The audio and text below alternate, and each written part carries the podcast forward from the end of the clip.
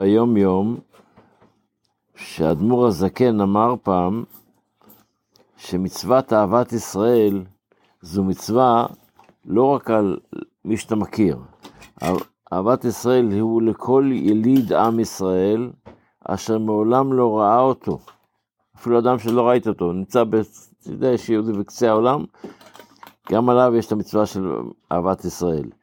מכל שכן לחבר עדת ישראל, אחד שתוך הקהילה, אשר במקום גוריו, שהוא בן או בת עדתו, אז ודאי שיש להם את העניין הזה של אהבת ישראל.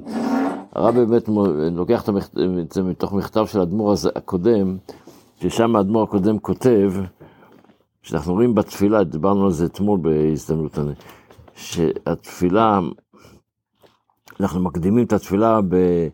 הרי אני מקבל עליהם מצוות עשה של ואהבת לרעך כמוך. זאת אומרת, אנחנו רואים שכדי שבן אדם,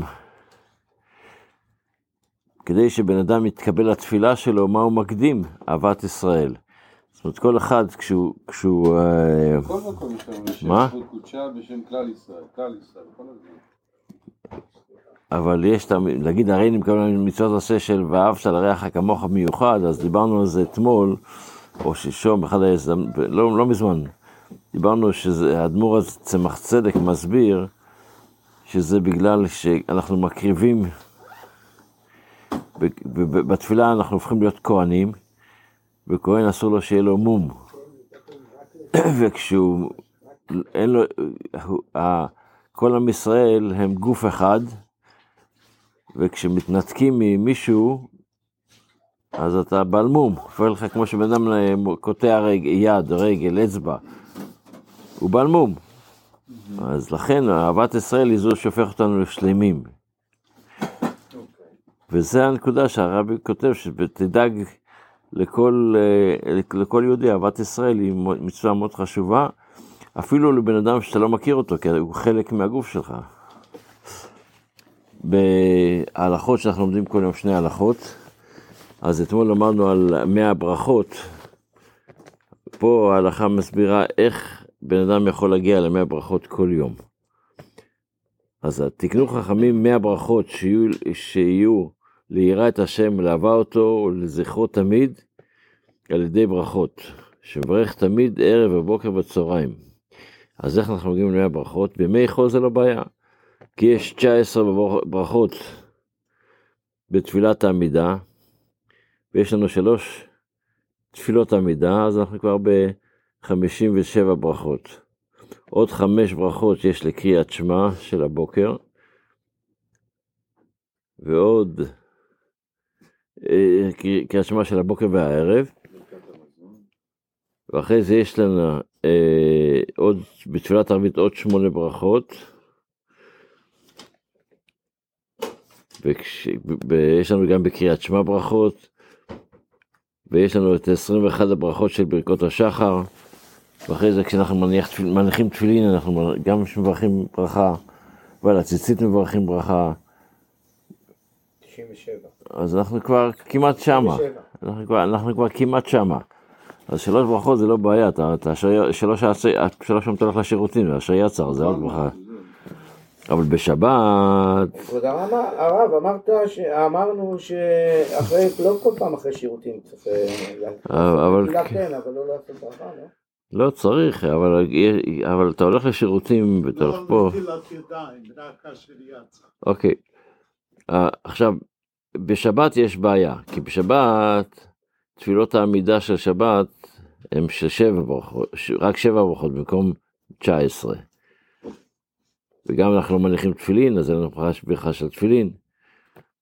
אז לכן בשבת אנחנו צריכים להוסיף את הברכות האלה על ידי שאנחנו לוקחים פירות ומזונות, שמפעם לפעם אתה עושה את זה לפני, לא תוך כדי סעודה, ואז אתה יכול לברך עליהם. וככה אתה מגיע למאה ברכות. לכן יש כאלה שבאמת נוהגים זה לא מנהג חב"ד, אבל יש כאלה שנוהגים שבה... שבקידוש של הבוקר עושים קידוש, אוכלים כל מיני ברכות, עושים ברכה אחרונה, ואחרי זה עושים נטילת ידיים לסעודה, כדי שיהיה עוד ברכות. אנחנו עושים ברכות בסעודה שלישית, יש לנו עוד ברכות. זה כל העניין של הסעיפים כדי שנגיע ל-100 ברכות ביום. בתפילה אנחנו בקטע השני של הודו, איך שהסברנו שדוד המלך חילק את הודו לשני קטעים, אנחנו בקטע השני של הודו, ושם אנחנו אומרים, שירו להשם כל הארץ, בסרו מיום אל יום. מה פירוש בסרו מיום אל יום? בסרו בכל יום, מה זה בסרו מיום אל יום? אז אחד הפירושים, מה זה בסרו מיום אל יום, בסרו מיום אל יום ישועתו. זה לפעמים אתה רואה שביום אחד יש לך בלאגן, אבל אם תסתכל בתמונה בכללותה, אתה תראה שיש פה איזה בעצם ישועה. למשל, עם ישראל, אם אנחנו חסרנו לחודש אדר, אז יש לנו את פורים. מי שקורא את הסיפור של פורים, אז היה להם גזירה, להשמיד, להרוג ולאבד. אבל אם תזכח את כל הצירוף של הסיפור של פורים, שאסתר פתאום לקחה לה בית המלך, ופתאום אה, ושתי עשתה את מה שעשתה, ואז החליפו אותה. אז אתה רואה בסופו של דבר שכל הסיפור הזה, כל יום יש לו איזה משהו לקראת הישועה של הקדוש ברוך הוא. רק צריך לשים לב לזה, בסור מיום אל יום ישועתו, אם תשים לב על המהלך של הקדוש ברוך הוא, בכמה ימים תוכל לבשר כל אחד שגם דברים שנראים לנו בעצם כדברים רעים, הם בעצם, הקדוש ברוך הוא הולך איתם לקראת הישועה שלנו. אמן. שיהיה לנו כל טוב, בשורות טובות. אמן.